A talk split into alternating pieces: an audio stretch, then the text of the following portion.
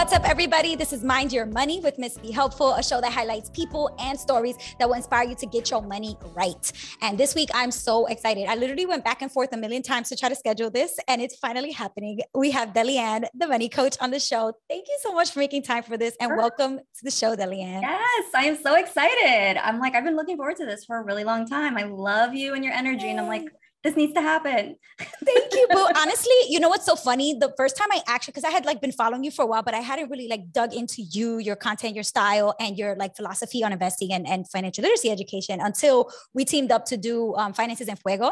And I went to your session and I was like, I love this girl. How, how have I not been like? And so then ever since then, I was like, you know, your number one fan. I like stand all your content. So Oh my God, I'm dying because you were, I, I, think what people don't realize is how new I am to the scene. And you were one of the first Latinas that I saw in the personal finance yes. space. And I'm like, her, that energy. That's what I want to bring to finance. And I'm like, where are we? Where are the other ones? There's no one else. I know. I mean, honestly, it is a lot of work. So, like, even like for me, I started in 2015 and now I still, it's not like I have like 500,000, 200,000 followers. Like, I still have a small like group, but it's because it takes so much time. I mean, you know this firsthand, like the time you have to dedicate if you really want it to grow. And having a family, having a boyfriend, having hobbies, having a full time job, having, I'm like, you know what? I have to be reasonable with it being a, one part of my life, but not not being everything in my life. So, girl, you get it. I love it though. Your YouTube channel is like next level. So great job.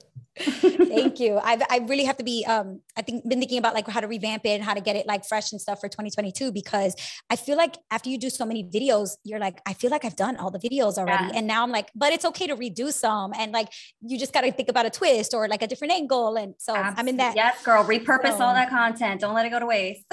exactly. Exactly. Um, okay, well, for those of you out there listening who probably already recognize Delyanne's voice, you're so excited like me. But if anybody anybody out there who's listening or watching on YouTube who doesn't already know your amazing content, your course slay, the stock market, your Instagram, your TikTok, all that you're following, go ahead and give them a little intro to Delyanne and your work with Delyanne, the money coach. So I'm Delyanne, Delyanne Barros.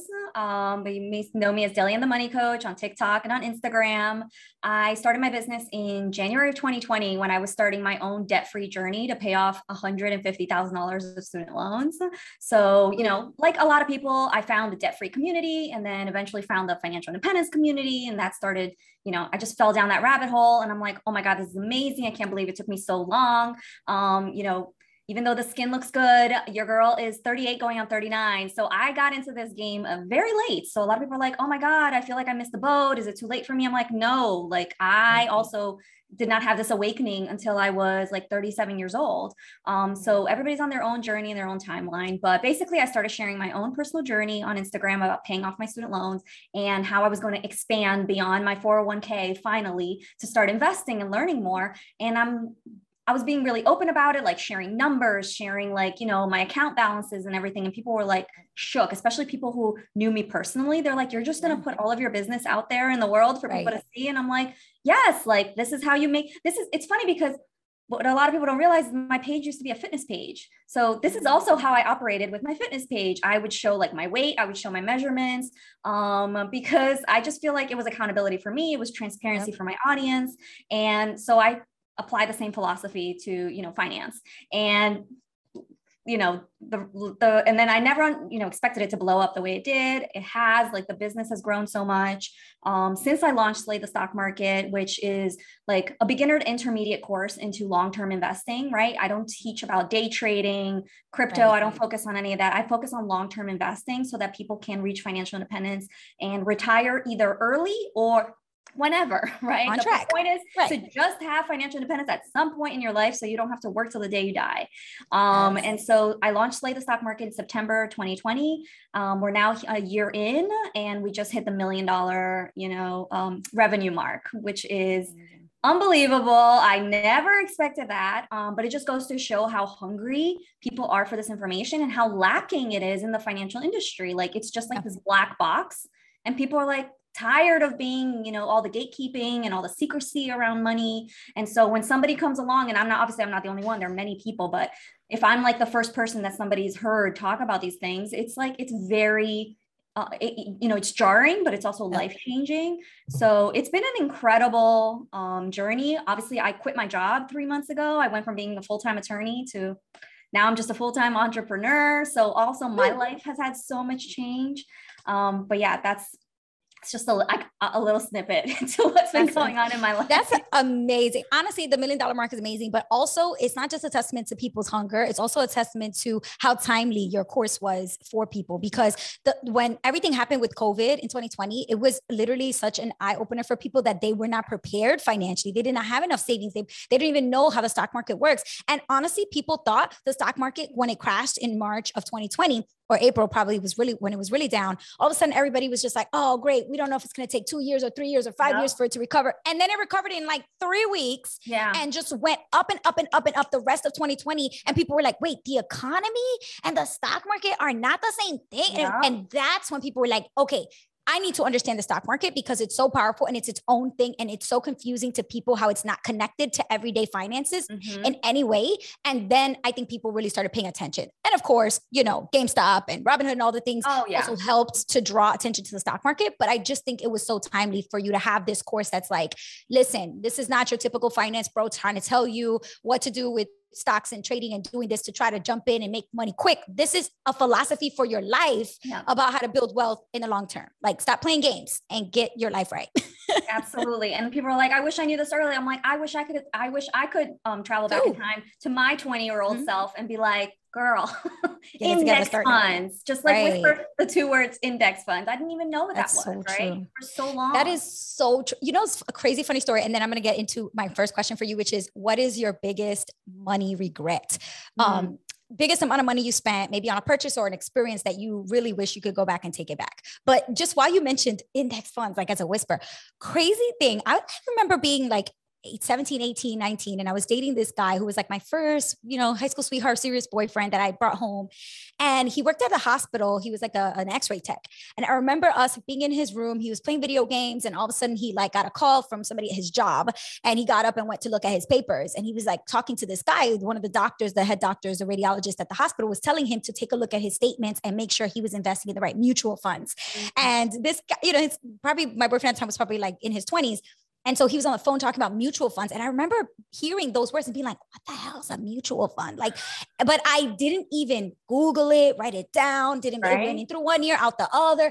And it's just so funny now thinking back. I'm like, there are kind of like these little times in your life where there are moments where you should be paying attention and maybe like go research that. Yeah. But we hear things, they're unfamiliar, so we ignore them exactly. instead of digging into that. Right. And that's the thing. Right? I'm sure I've heard those words before. I'm sure somebody has talked to me about investing at some point in my yeah. 20s, but yeah. I decided for whatever reason that that doesn't apply to me. Like, exactly. oh, that's not reachable. That's for other people. Like the same way we think about a lot of things, like entrepreneurship. 100%. Oh, that person made money, but that's not for me. I used to say right. that all the time that I was a worker bee, that I would yeah. be an employee for the rest of my life. Um, for some reason, I just didn't like, I don't know. I associate like, that with I yourself. don't feel like I, I am having, you know, uh, this is what they'll say about starting a business. You will have like an identity crisis because you really have to find yourself in order to like find your business. And right. so I kind of had a little bit of a midlife crisis here to kind of figure out who I am as a person. And I That's can't believe, right. you know, I didn't discover this sooner, but it just goes to show like when you put your head down, you're like, I'm just trying to check boxes. I'm just trying to survive this capitalist game. Um, right. You kind of lose, you can lose yourself in the process. So I feel like I'm just finding myself. Um, but as far as like a, a money regret, you know, um, I don't kick myself too much about not knowing about investing earlier because right. Um, of course, that's like a regret. Like, I wish I knew it earlier. Sure. I wish I started my 401k earlier, of course.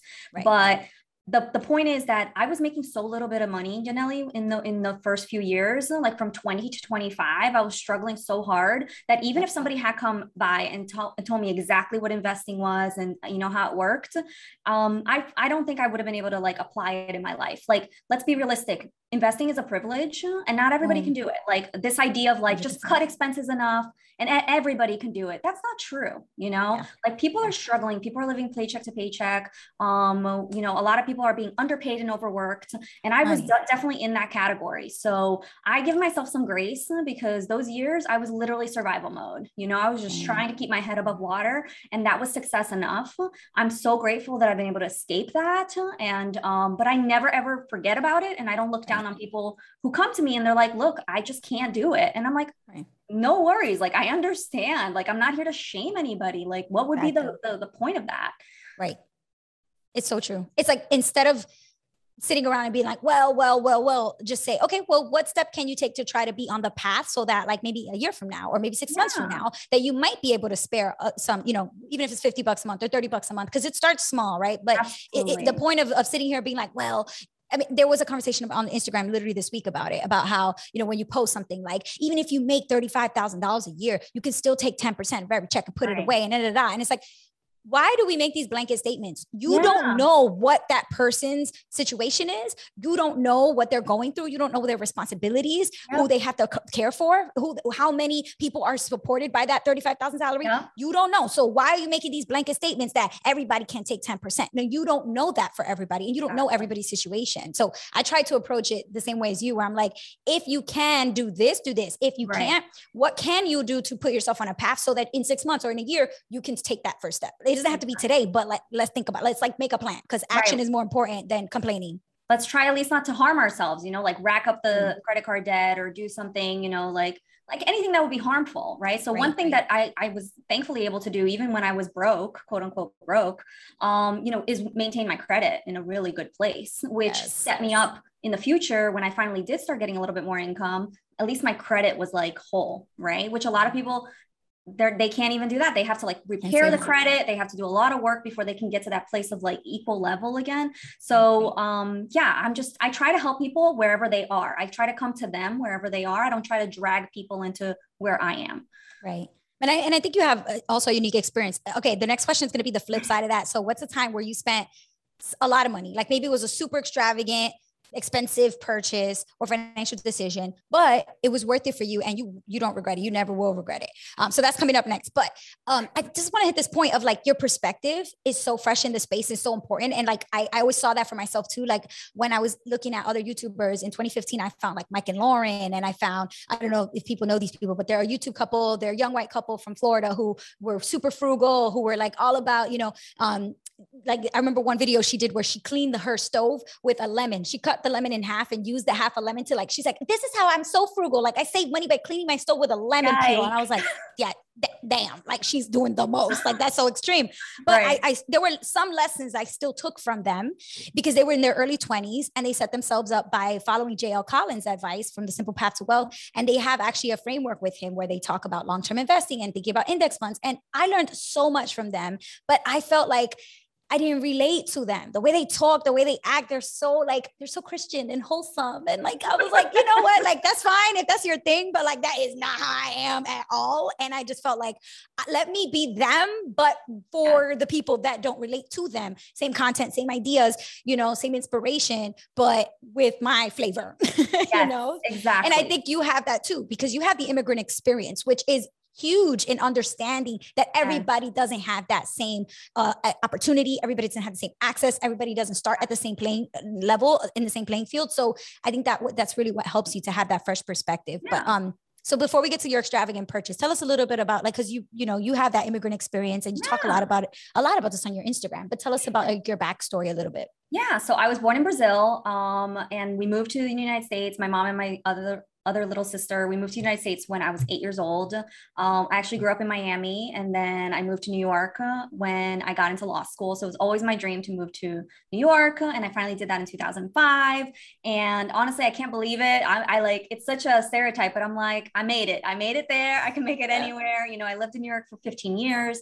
I put myself through college, through law school, uh, became an attorney in like a high powered, you know, Park Avenue. I had, I had the corner office in Park Avenue. Like it was such a, I felt like I was in my own like a movie. Yeah, without except without the guy. Always, always single. Perpetually single is my is my status. Um, but anyway, I did the thing there, and it was it was such a big accomplishment to like go from undocumented immigrant because I was undocumented for many years, um, for almost 15 years, to go from oh. undocumented immigrant to you know um, established attorney making two hundred thousand dollars a year, but then also realizing that I was completely miserable, right? Like mm. completely miserable. And this is not unique to me. Lots of attorneys hate their jobs. I just fell into the same trappings as everybody else. I thought that you needed a six figure salary to like you know uh, build wealth i thought that you mm-hmm. needed um, um, a certain job title to have um, uh, what is it like uh, pride and to like you know be fulfilled in yourself Right. and to be able to help people i had all of these like preconceived notions of like what it is to be successful and i soon realized that that was none of that was true and it was just you know what society feeds us. I had That's nothing right. i had no experience to go off of in my personal life. Like literally i was the first person to go to college in my family. So i had no mentors i had no one to go to. I am modeling what i see around me and people are saying go to school become a professional and go get that job and go hustle Climb the corporate climb the ladder. corporate ladder. Like and then you buy a property and then that's how you build wealth. Like literally i was checking literally the list like just trying to check it off. And so where things ground to a halt it was like when i was trying to buy property because you know new york city is insane property Girl, girl. I tried three different times, fell through each time. I even had a Well, that was a blessing in disguise then, because Exactly. And that's going to feed into the question that you asked me, which is like, what is the most extravagant thing that I've spent Yep. on? And that has been rent. because, yes, if you live in New York City, you know that rent eats up all of your income. such a huge chunk of your Huge. income. But Ugh. I'm a homebody. I'm an introvert, believe it or not. So for me, my home is like where I get my power, where I replenish, where I get my energy. You know, it's how I balance myself. And I lived with a roommate one time and it was the most miserable experience of my life. And I was like, I'm never doing this again. Like, it's not for me. But also, Yeah. home ownership turned out to not be for me either. Like, I'm the type of person where I, um, value flexibility. I want to be able Yes. to get up and go. And I moved nine times while I was living in New York City because that's how much I ah. love living in different neighborhoods. Neighborhoods. Yeah. So I would move from like Brooklyn to Queens to I lived in Jersey City, I lived in Hoboken, I lived in White Plains, I lived mm-hmm. everywhere. And I like that. I, I'm able to do that with renting. So coming to terms with the fact that like, hey, I don't I don't want to be a homeowner and I can build wealth in other ways without being a homeowner and that I can still rent below my means and have the flexibility that I like and build wealth Yeah. that was like such a revelation for me right? And Yeah. that all and to this day i still rent even though i could easily afford to buy because again i'm on the move right? I'm planning to move to portugal. I'm not trying to tie myself down here. I will probably eventually buy when i get to portugal but renting to me is um is like what speaks to me. It's like what fits into my lifestyle. Mhm. and i think that a lot of people are shocked to hear that right? Because That's so What? true. People How are like, "What do you mean you don't want a house?" But the, but having a house, the white picket fence, it's the American dream. What do you mean? You know what? It's so true. I I am the same way. Like I'm still renting. I split with my boyfriend. We uh, split rent for a two bedroom apartment in Miami, which is crazy because we we pay the same amount of rent we were paying for a one bedroom in New York, New Jersey area. So it. we're able to still spend the same amount, which is in our case, like in my case, because we split the rent, my rent is 15%, 14 or 15% of my total monthly income. And so when people say to me, like, oh my gosh, like you, you guys spend so much on rent, I'm like, Yeah. first of all, we are not a we. He handles his finances and I handle mine. okay, first of all. And second of all, uh, you know, when I look at how much I pay every month towards rent, it's only 15% of my monthly income. If I was if I was um, owning, I wouldn't have the flexibility that I have, even if I was able to manage to get a mortgage around that same amount. It, I still wouldn't have the flexibility that I have. And I am really social. I'm like the opposite of an introvert. So, like being able to have a shared pool and a shared gym and like being able to have a shared workspace in these buildings that offer these like amenities has been really cool for us. We're in our 30s. We don't have kids. Like, this is a great time for us to be making friends, networking, meeting people. And we can't do that in a big old house by ourselves. Yep. So it just, it's so true that you have to think about your lifestyle, your preferences, what feeds you and gives you energy, and then match, create the lifestyle that matches that and helps you thrive because you can build wealth no matter what, whether it's real estate, whether it's investing in the stock market, whether it's a business. Yep. Wealth is, there are many ways, pathways to wealth. So you don't have to see it as the house is the only way. But unfortunately, in America, a lot of people do. Yeah. And I'm not anti home ownership. Like, especially with Latinos, we've been able to like build so much wealth through home ownership right. and through That's building right. businesses. I think we're just missing like that third step, which is like the investing, right? That's right. And so that what that leads to diversification of our wealth. And again, in 2020, we saw so many small businesses get hit, so many people lose their jobs. Um, thankfully, you know, the housing market has been fine. Um, but you saw that you saw the disparity like wow even though people are losing their jobs the economy's not doing great the stock market was like surging right so if you're diversified in your in your assets if you're spreading your money around if something else goes down like your business shuts down you're still making money because you got money in the market right and that's so that's that's what I want to see the Latino people doing more of is more diversification because we've done a great job of like over concentrating in certain areas, but we're missing that third piece. Right. And the and but that's the thing. The the problem is we've done a great job of over concentrating, but you're not supposed to over concentrate. So because we've done a great job yeah. at that, we're actually doing bad. like we're doing yeah. a bad thing because yeah. you can't over concentrate any one area. That's the opposite of diversification. And actually read a statistic. I think it was from right before COVID. So 2019, the average um, Latinx family in America had 39% of their net worth mm. tied up in their home, their hmm. primary mm. home. At 39%, like and then of course i don't like comparing ourselves constantly to like rich white elite people or whatever but when you do look at the the top 1% the top 5% oh, yeah. 10% and you see how they what like the what studies show they do with their money they mm-hmm. have a little pie not one of the pieces of the pie is nowhere near 39% like no one piece is ever more than like 20 or 25% right. of their total net worth they never put more than a quarter in any one area and yet we on average 39%, which means some people put more than that. And that's really scary because in any one thing happens to the housing market, almost 50% of your entire net worth takes a hit. And that is so painful. You know, and, and same thing with the stock market. Like putting everything in the stock market is also not true diversification. So when we talk about these things, I think that's the opportunity for people to go like, oh, huh, like I guess I never really considered that as, you know, like the the pie on, you know, my my net worth and where my money is all split should be like a plate of food where you have all the colors and the protein and this yeah. and that on the you have to have it really diversified in order to actually be doing things savvy with your money yeah it goes back to that thing you know when people say oh um, buying a home is the best investment. Usually people saying that it's because it's their only investment right? That's so right. that's why they love it well, so they know. they're like oh my god it's the only thing that i've truly poured money into and so it paid back. Well that makes sense. That's what investments are right? You pour your wealth into it it grows in value and you you recover some you know the money. But the point is that like there are many like you said there are many ways to do that. Um home ownership is not the only one I hear that, girl, preach. And I also think it's because I think a lot of people also just um they don't know what they don't know, and and if it worked for them, they assume it's going to work for everybody else. We we are so bad at like understanding and and incorporating this idea of like how much luck played a role in things. Because when you look at data and just actually make an informed decision based on like what the information that you're looking at says on average the stock market makes like maybe 3% per year a return on investment right? Whereas when you think about the stock market it's like three or four times that on average for the for any given decade. But when people look at their lives they're not making decisions based on data constantly which is how we should make decisions but you know we're humans not computers but it's still like uh, when you have these kind of conversations where you say, well, home ownership actually on average only does 3%, the people who get really lucky, who really hit those markets that tend to get gentrified or tend to go booming and become the next hot spot, like great, those people get lucky. But across the country, how many areas really are, are popping off like that? It's most people are not going to be able to tap into that unless they're actively constantly doing work to yeah. find that next market. Yeah. And that's, that's lot thing. People, oh, they love it. Whenever I post about the stuff, they like, they will chime in with their own um, experience and be like, but this is what happened to me and look how much money I make. And I always respond the same way. I'm like, your anecdotal um, experience, your individual experience does not invalidate like statistics. Like that is not, you know, like statistics are still like real, data is yeah. still real. So I'm glad that it worked out for you as an individual, but I'm talking about like the, you know, the average, average. person. And that's like it just goes to show how difficult sometimes. I mean, we're all self-centered in a way, right? Listen, we're all like we're all p- playing the main character in our own movie. So I get it, but like try to once in a while step outside of yourself and see like a greater experience because yes. you know your individual experience is unique to you. Um, that is so um, true. So, that yeah. is so true. constantly trying to remind people of that.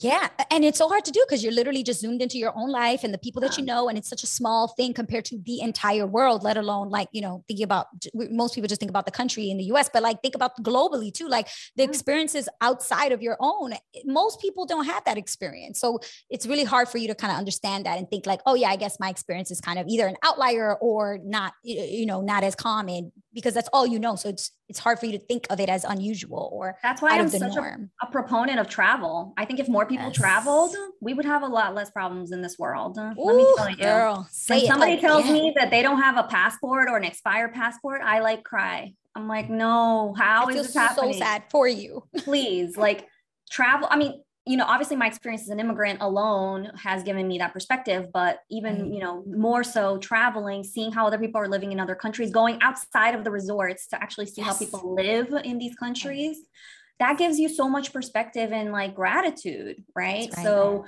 travel, please. Yes. I, I mean, yes. obviously, hopefully when things are better.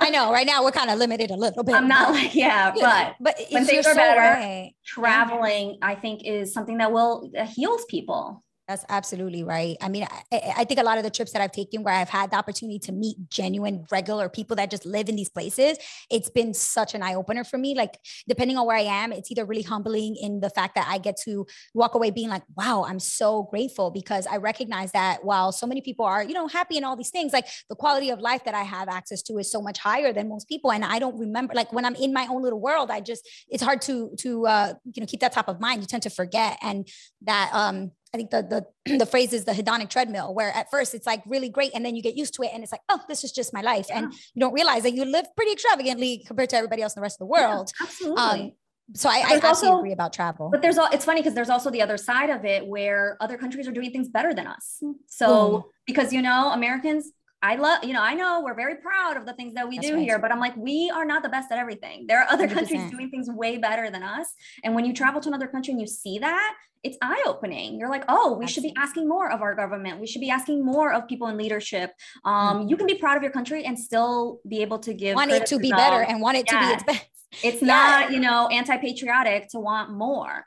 That's so right. um, isn't that what we're taught here to want more, to like strive for the best, right? So when I travel to other countries and I see how they're handling things like health care, um, homelessness, um, mm, parental so leave, things, you know, supporting parents, mm-hmm. right? Transportation, infrastructure, and right. I'm just like, yeah, we could do school better. system.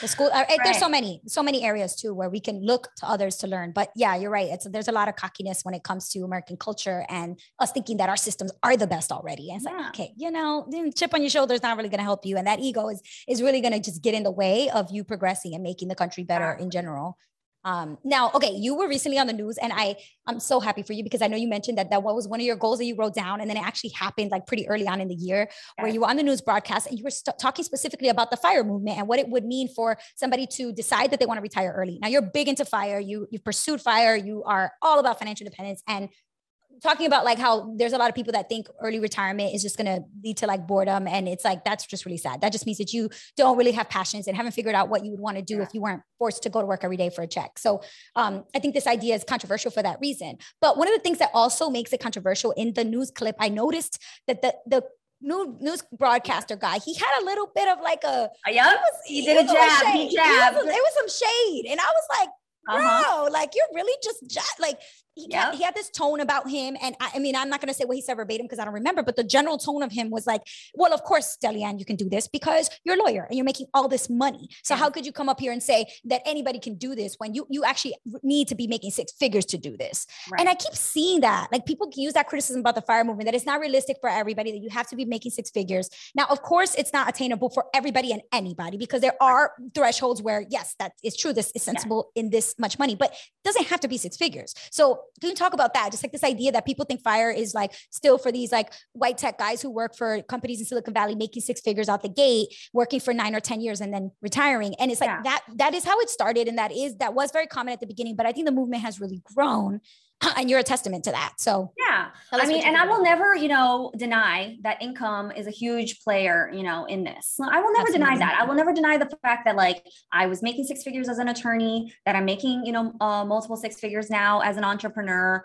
Um, but the idea of financial independence, and that's why like I love the the financial independence piece. Like everybody should be pursuing financial independence, whether or not you want to retire, retire. early, Boom. is optional. It's up to you. And what I tell people is like because there are there are people where they're like oh i just discovered this. I'm 50 years old. Can i retire in 10 years? Sometimes yes sometimes no. It, again it depends, depends. on your income. Mm-hmm. but even if you can't i'm like why wouldn't you invest anyway? What if you could instead of working 40 hours a week you could work 20 hours a week? And when i put it like that they're like oh I never thought about it that way because people are all or nothing. We're very black and That's white. So true. It's either retire or keep working the same the level that I'm working. And I'm like, no, there's like it's so a spectrum. yes, there's so many levels to this. And I'm like, what if what if you could take a year sabbatical? You just told your job, hey, I'm going to take a one year unpaid leave and I'll be back. You know, yes. obviously not every employer is going to be okay with that, but have you even thought of proposing? What if you could even like that? propose that? Right. Right. Right. Like that confidence to ask for something like that comes from you being on the path of financial independence. Right. When you what I realized the most that I got out of learning how to invest and grow my wealth is it gave me so much confidence as an employee. It allowed me to go to my boss and push back on things that I didn't want to do because I was mm. the I was the classic example of do not rock the boat employee. Like, do not rock the boat, girl. You need this paycheck. Do not rock the but boat. But Latinas are like that. I think a lot of times many of us are like that because we've been socialized to be yes. like that. Like we we overwork, we work so hard. We have, you know, to make our parents proud, especially if we are immigrant or immigrant adjacent. It's like this this super hard work ethic mentality where your boss tells you to do something, you do it and you do it better than what he expected because or she expected because you you you have to like knock it out of the park every time so you can like overperform and people please in the workplace. Like, I think it's a so part toxic. of imposter syndrome, honestly. Yes. I think like, oh, oh my God, I don't belong here. So let me overcompensate. And so we go for all of these certifications, the qualifications, all the extracurriculars. Girl, I did it all, right? I was at my firm doing all the extras and still not being recognized for all the work that I was doing. And I, you know, it took a lot for me to finally realize that and be like, I'm killing myself for no reason here. This is ridiculous. So anyway, so financial independence, fire. Um, like I always say, the FI part the financial independence piece is for everyone, especially even if people are like, I love my job. I could never see myself walking away from it. I'm like, that's great. First of all, that's great. Lucky you're you. Already, Lucky you're winning, you. You're winning at life if that's you. Congratulations. But also, you there's no guarantee that you're going to get to do that until you're x i'm x age right people are like i'm just going to do this till i'm 65 and then i'll retire and i'm like there's no guarantee like i'm an employment attorney i saw people who are very um, you know, um, experienced, went above and beyond for their companies, so much loyalty to the company. And guess what? They got laid off as if they were like, you know, a clerk in the mail, mail room. Like people don't care. There's no guarantee right. that you're going to have that job until 65. Age discrimination is very real in this country, especially against women, especially against women of color. So I don't want anybody just sitting back being like, I'm good. I've got this income for the next 20 to 30 years. I don't need to worry about financial independence. Yes, you do. Right. And if COVID hasn't taught you that, like if this whole pandemic hasn't taught you that, I don't know what will. Um, Sorry, I oh, like, turned off. right. So if like the pandemic hasn't taught you that, I don't know what will because we saw how many how it caught so many people by surprise. So that actually happens in a much smaller version in people's lives, right? All the time. COVID just is something that it happened to a lot of people all at once but this happens in people's lives all the time. People that's get surprised so all the time. So um, that's why for me i'm so passionate about it. Whether or not you want to retire early i could care less. Hmm, i yeah. honestly it's that's like that's if investing is a privilege retiring early is like the next level. So i that's totally so get that. true. And, but the interesting thing is that when people actually it, when people say things like that like the retire early part is not realistic it's not this it's not successful it's like i know that you haven't actually like dove in for more than 15 minutes because right. when you do you realize that most of the really heavy hitters in the space yes. are not talking about retiring early to like go move to Naples Florida and kick their feet up on a hammock right. and not work like they there that's not what this movement is about this movement is about reclaiming your time to do what you want with it and a lot of times that does include passion projects that do create and generate income so you're technically are working, but it doesn't feel like work when you're doing it because you want to do it and not because you have to. So yeah, technically retire early is like loosely it, essentially loosely being used to show that like you don't have to work if you don't want to, but if you choose to, you can. And so I like prefer the term work optional. And I always, you know, I really wish it was like FIWO, like financial independence yeah, work optional. I say because relax early. I'm Boom, like, I love that because oh, I'm like, I love that. Just relax your constraints around work. Yes, you know, it doesn't yes. have to be a nine to five. It doesn't have to be. It could be another nine to five that pays less. Maybe there's another job that you always wanted, but you could not could not take because it paid less. Um, maybe yes. you want to work a part time and then volunteer. Maybe you finally want to start a business. Whatever. It's just it's yeah. about the flexibility around your life. That's so. That's true. the beauty of it. And I have seen people accomplish fire at all income levels, right? Yes. But again, yes. not to say like no matter how much money you're making everybody can do it. Those people did they make sacrifices? Did they make um of course they did right? Like it takes sacrifice to save and invest for the future. Um so it just depends on how quickly you want to get to it and how much you need to live off of. And that's the other thing like what is your lifestyle like? If you have a very lavish expensive lifestyle yeah you're going to need a lot more money saved up. But if you have a very moderate it doesn't have to be frugal but very moderate lifestyle um, right. then you need less, right? Yeah. Um, and so- that's that was I think that was a hard part for me was like when I was sitting down and like doing I did I didn't um, ever identify with like fire fully because a lot of my family is gonna always depend on me and I feel like I would have to retire all of us if it if I was being like real, right? Because I have that's eight brothers and sisters. my mom with me. Plus, Right. And I'm like, when I think about your situation, I'm like, yeah, I would totally do that. If it was me and my mom, or like even, you know, me and a sibling and my mom, like in my case, I'm like, is mommy, is daddy, is my eight brothers and sisters, it's me, it's the nieces and nephews, it's the husbands and wives of all the siblings. I'm like, so in my head, I'm like, okay, I know my family's gonna, in some way, shape, or form, especially my parents, rely on me for support. So I have to kind of include that in my specific financial plan. So when I'm thinking ahead, I'm like, okay, like what, how much is reasonable? And so then I'm like, okay, I could be super frugal and live like off of just a little bit every month because I'm super minimal. But let me be realistic about like the amount that I want, and then also a cushion so that I can support my, you know, my loved ones. And that's why for me, it was like, I, I couldn't just do like a million or 1.25 mil because it would it would like even though most people could do that if yeah. at my age and being single for me I had to kind of go a little bit higher because I'm trying to think about be realistic about my life in 10 15 20 years but I think that's just so hard for people to do they can't even think about what they're going to do next week let alone in 10 years in 20 years imagine their life so the more we can do that, like normalize picturing yourself in two years, in five years, in seven years, in 10, in 15, in 20, and what are the subtle differences between those stages and be be super comfortable talking about that, saying what you want it to be, changing it every now and then that's totally fine. I think people are scared to say something and then like other people heard them say that in five years they want to and then they think oh no, but then if i change my mind so freaking what? You can change your mind anytime you want. That's so funny. That's i'm so like that because i I think your word is very powerful. I don't know if you've ever read the Four Agreements. Yes. It's an amazing book, right? So it's like yes. your word is, is is your bond, and so I I live I try to live by that. Um, so I'm the kind of person where when I say I'm going to do something, my friends already know this about me. They're like, "You're already halfway done," but like because I'm already there in my for mind. you to say right? it, right? So um, but I again have to give myself grace. Like you're allowed to change your mind. You're allowed yes. to like you know do things differently. Like and i think that again financial independence has given me like that flexibility because i felt so trapped in my 9 to 5 i felt like you know, oh my God, I put myself through law school. How can I walk away from this degree? How can I walk away from this title? Um, it was almost like I was throwing everything away, right? Um, but then I was like, no, like I'm still going to be uh, valuable to society without this mm. job title. Like I can still contribute. There are still other paths for me to, you know, make money and help people and do all the things that I've dreamt of doing for forever. Um, and so giving yourself that grace is what's, what's important. But the other thing you said about family, again, I have my fire number for myself, but I also have a fire number for me and my mom. So what I call family fire. I love um, that you I love that you made that term family fire. I was like, I I think we need to talk about that for the entire Hispanic Latinx Heritage Month. Yes. Family fire needs to be like the conversation every day for that whole month. I agree. It's so appropriate know? for our and community. It's like so important for the whole family to be included in the conversation, yes. for us all to be yes. talking about it. Like I send my mom um, money every month that covers her expenses. I could be sending her a lot more money, but I tell her, I'm like, mom, the reason why I don't send you even more money is because I'm investing it for us, for our future. So I, I include her in my plans. I tell her what I'm doing. Um, uh, my mom doesn't ask for any of this, right? She's like, what? Oh, Portugal, tell me where to show up. She's like, I have no idea no problem but i i like to include her in it so like I want I want to extend the security that I'm feeling. I want to extend it to her. I want her to feel, you know, secure and feel um because my mom has never had that luxury, you know, like once my parents got divorced when I was like 14, that security, that sense of, you know, safety disappeared. And so if I can restore even a little bit of that for her, like what better gifts can you give somebody, right? Than the, the gift of security and being able to sleep at night with without stressing. Right.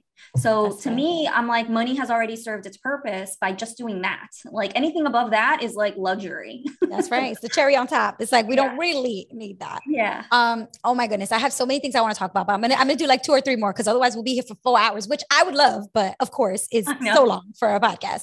Um. But you you are really big into passive investing, and I mean, you remember my workshop from um, Finances en Fuego. That's what I teach. That's what I preach. That's the philosophy that I follow myself. And I always get so frustrated when, you know, people are like, the, the only way to make money is to actively be constantly buying and selling and following the trends and looking for the money. And it's like, it's just like, it's so frustrating because every single empirical study shows the opposite to be true. And again, going back to that point that we as humans don't really make data driven decisions because we're not computers, but we should be. And when in this case, it's so especially important because every single piece of evidence shows that the more you trade, the more likely you are to lose money and in the long run. And it doesn't serve you financially, it actually hurts you. So it's just so frustrating. And I think the big thing is, of course, it's nothing sexy about index investing, but um, you know, it just it just kind of it's just an interesting thing to write. Think about what what are the motivations for people that choose to do the active route. Um, now, the other day I was at dinner and it, my boyfriend and I went on a double date And the guy who was on the double date with us, that's not my boyfriend, he was like,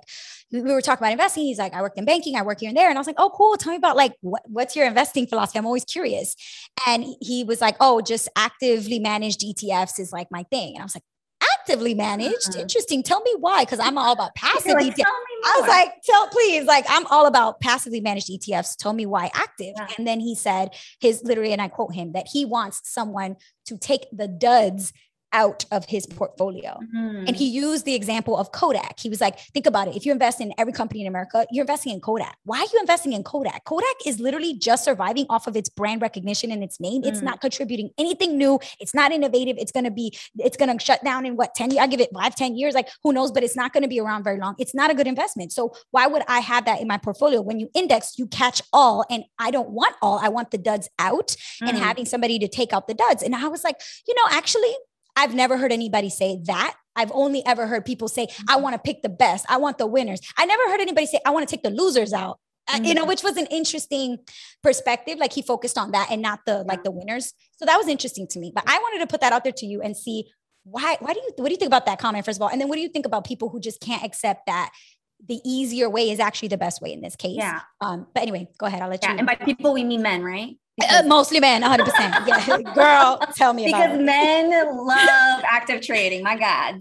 Um, and listen, it's not um a coincidence that it correlates with gambling behaviors. If you look That's at the true. data between gaming and gambling, um, both electronic, virtual, and in-person gambling, it, it's almost an overlapped graph between active trading and gambling. So um, I don't think that's a coincidence.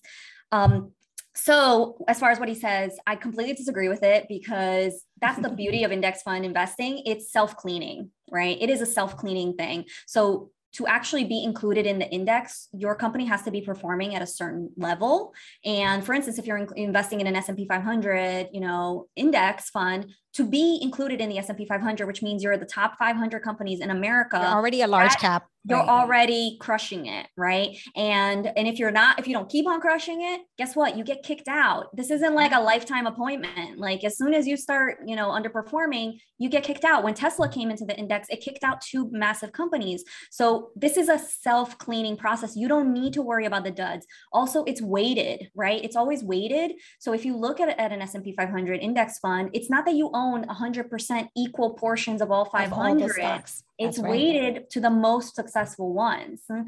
So even if you do have a little percentage of a company that isn't performing so great, it's a much smaller percentage than an Apple or an Amazon or a Google, right? Yeah, so Facebook, right? Every time somebody has an argument that their active trading strategy is better than an index fund, I'm like, eh, try again. Okay.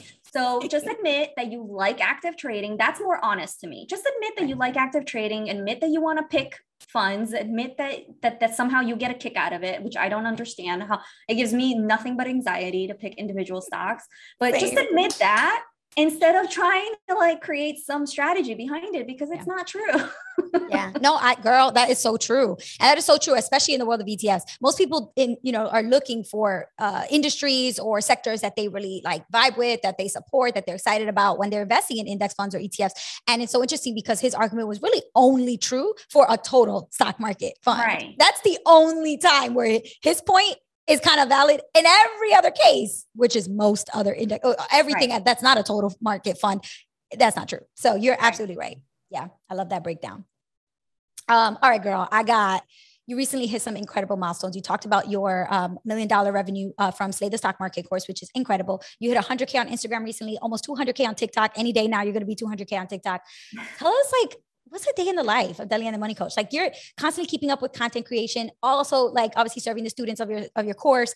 It's a lot. Like, and of course, now that you're not working, it's probably so much more manageable yes. and much more um, enjoyable. But just yeah. day in the life of Delyanne. What is that like? Yeah. I mean, you, you, also give us a day of your life every day on Instagram. I feel like, pretty much. But, I'm but like, like, you guys, I bring you with me pretty much every yes, time I'm doing anything. Which I love. I love yeah. that. But anyway, um, I'm a very, you know, so first of all, when it comes to the period of when I launched my business to today, like it's complete, it's a very drastic change. When you're first starting starting out a business, um, I don't know, this is my experience.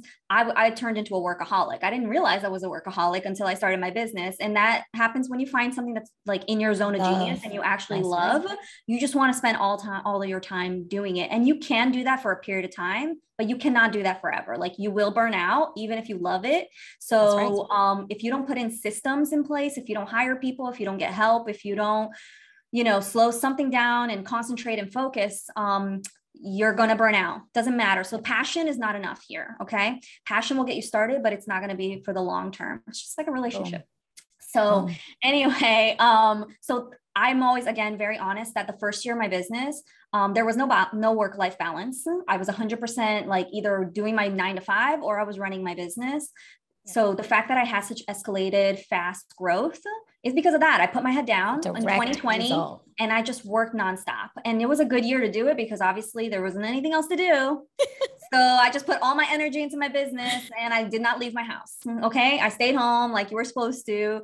And I just worked on my business. And that's what happened. Again, don't ever want to like put that onus on anybody else. I don't have a family. I don't have kids. Um, I don't have any responsibilities other than myself and my dog.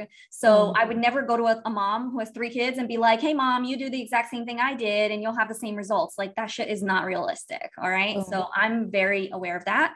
Um, but today, my life is a lot more balanced. thank God. Um, why? Like I said, because I put systems in place, a lot of stuff is running on automatic. Um, also, I, if I did not mention this already, um, I had a coach also. Like I'm big into coaching. My sister is a business coach, um, Natalia Copeland. I speak social. She's a business coach. She coached me from day one. So she's the person who like taught me how to put these systems in place. So I create all my own content. I do everything, but she taught me about systems and funnels and sales, things that you never think about when you're starting a business. I'm like, oh my God, mm. selling is an art form. So if you don't have somebody to teach you how to do these things, you're fumbling and you're just trying to do like trial and error. I got to skip all that because I had somebody helping me, right? Nice. So anyway, but even with somebody helping me, it was still a ton of work. But today, um, much more balanced life. I have 100% control over my schedule. Thank God. It's the first time in my life that I've experienced that. Um, you know, if I want to have meetings, I set up meetings. If I don't want to have any meetings for a week, I have no meetings. Um, I just took a vacation um, a few days ago for 10 days. I didn't I didn't have to ask anybody for permission and I didn't have to put in PTO. You know, it was all me. It was amazing. Um, so my life is a lot more flexible, but it's also very simple. Like I take my dog for long walks, I listen to podcasts, I go to the beach, I read. Um, and so for me, when people are like, oh, um, what am I going to do in retirement? I'm like, you need to explore your hobbies. Like, who are what do you, you love? Work. yeah. I can't tell you what you love. You know what you love. Yeah. Do what you love. Do what you love. Plant, garden, read, play with kids, volunteer, go to church. I don't know what you like. I get it. And if you've worked, you know, 50, 60 hours most of your life, you haven't had time to explore who you are. So again, yes. not judging people for that. Like, I get it. But I'm trying to like like kind of like alert alert like you need to figure this out because what happens is a lot of people do retire in their 60s and they become depressed because That's they so never took the time to find themselves before retirement came so actually right. people um, i read a statistic the other day that people fear retirement more than death and i'm mm. like that makes me so sad right? So we need so i'm trying to change that either by just talking about it having people start thinking about it like have your midlife crisis now figure your shit out now before you get to the end. Um but my life yeah in my life um the things that bring me joy is traveling you know um live live events going to music events comedy shows, anything like that. Like that's where I spend my money. I don't really care about material things that much. Um, so my money doesn't really go to fancy materialistic things. I don't buy a lot of tchotchkes for my house. Um, I keep my life really simple. And once you find out what you value and what you love, I don't know, things just start falling into place, you know. That's right. You would never even ask, what would I do? Because you you wouldn't think to ask that question because you would have the answer immediate. You wouldn't even doubt like what you would do with your time. And that's such a good point. And I also think you're not just you're not just trying to solve that problem by, you know, bringing up this conversation. You're modeling it. Like every time I watch you, I'm like, this is hashtag goals. Like this is literally where you create your life the way that you want it to be, and you literally get up and do whatever the hell you want. And you know, and, and, obviously you you need some structure and you need to have some discipline if you're going to live a life that's like fruitful for you, that you have routines in place and that you know your health and your fitness and your financial goals and you know what you're doing socially to get your energy all those things have to be put in place and you need some sort of like you know uh, discipline and, and consistency. But you, you know, you kind of get that as you go on with your life and you're adulting. Most people, once you start hashtag adulting, you you learn how to have that kind of structure in your life, in your day, or you know, once you become a parent. Because if you didn't learn when you were childless, yeah. a child will quickly teach you about routines yeah. and consistency and discipline. So exactly, yeah. And so for me, it's just I'm just so I'm, I'm, I'm, you know, I'm also learning who I am now in this space because again, I have been working a nine to five for as long as I can remember. I've been working since I was 15 years old. So this is the first time that I like, I don't have a boss. I don't have a nine to five. It's I'm 100% control over my life. In a lot of ways, I'm, I am financially independent, right? Like I did it. Like I reached the mecca of like what you hope to reach. So, um, who am I now in this space? Like that's what I'm exploring. And also what kind of partner do I want to attract into this new life that I'm living? Because that's, mm brand new to me, right? So how do I approach that conversation? Also talking to people about what I do and like what my life is like. That's all brand new to me. This is all brand new territory. And so um lots I think I'll have content for a long time because there's so That's much great. to talk about. Um it's not a bad thing. That's a great thing. yeah. I love that. Well, um, two last questions and then we'll wrap up. One is any advice for aspiring and current content creators who are trying to avoid burnout? Because you mentioned burnout. You're like, it's gonna happen if you don't put in some some systems. Um, so maybe that would, you know, systems is already one tip you've mentioned, but any other advice for them? And then the last one is a money mantra that you want to wrap up the show with uh, before we end. So those are the two two last things. Yeah. So for you know, um, social media, find what jives more with you. Don't try to force yourself to do things that you don't want to do. A lot of people are like, I don't want to dance around on TikTok. Is that what I need to do to grow my following? I'm like, no, you do not. Like, you literally can do straight talking to camera videos and people go viral that way. Like just be yourself, right? Mm-hmm. you can totally be yourself. And if you try to be something else, then you're always going to have to wear this mask forever and ever because the minute you take that off, people are going to be like, bye, I thought you were this person. You're not. So mm-hmm. you always want to be authentic.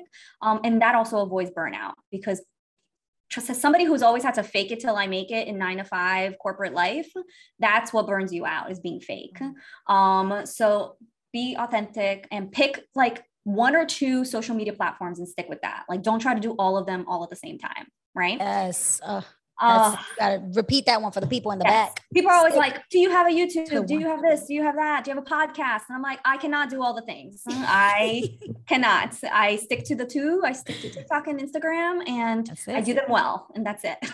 that's so smart. Right? That's so smart. It's like know what you are gonna do and do it really well, and that's it because yeah. trying to do all the things you're spreading yourself thin and also watering down your content yes. because it really is what you're doing because you're spreading into other places where it's actually most captivating in where you are actually originally posting it and creating it for. So yes. I, I, couldn't agree more. Love it. All um, right. What about your money mantra? Money, my money mantra. Money motto is um, and I have this on my website too. Um, and I say like your financial transformation starts when you say, I don't understand this, but I want to right? Because that's the mindset shift that takes somebody from, you know, completely like ignorant on a subject to starting their financial journey um, into something brand new. Because right. it doesn't matter. I can pound information and knowledge out there into people as much as I want to. But if they don't want to receive it, if they're not ready to Ooh. make that change, it doesn't matter. Yeah. Like I could be talking right. into the air. I could be talking, you know, it doesn't matter. But also there is no shame in admitting that I don't understand something, right? I think also that's another like fake it till you make it mentality that we get from corporate I know America. Everything. I You're know not allowed to ask questions. You look dumb if you ask questions. Um, no, the first step you need to do is admit your ignorance and then be like, okay, I am ignorant on the subject, but I don't want to be anymore. And then that's when things start shifting right there. That's so true. It's just literally like, I recognize I don't know what this is. I'm going to write down three questions I have about it. That's it. That's the step right there. Boom. That's the action it's and, and it's so frustrating to me when I like in my family group and my friend groups, like I'll talk to people about certain things and I'll be like, oh yeah, mm-hmm. like, you know, with investing and their immediate response is, well, I can't, you know, I, I don't know about investing. I can't do that. And I'm like, what do you want to? Right. Be- because if that's your response, it's just that you don't want yeah. to. And that's fine. Just say right. you don't want to, but don't say all these other things are the other reason. It's just that you don't want to. It's just like with active investing. It's like, oh, well, you know, I want to take out the duds. No, you want to you want to play around with the yeah. stock market. Just, just, say, say, it. Just say it. Just say it. You know what it is. oh man. All right. Well, last thing is where can people find you? You mentioned TikTok, you mentioned Instagram is it just yeah. Delyanne the Money Coach? Their website? What if they want to do the Slay the Stock Market course? Tell us all the things. Yes.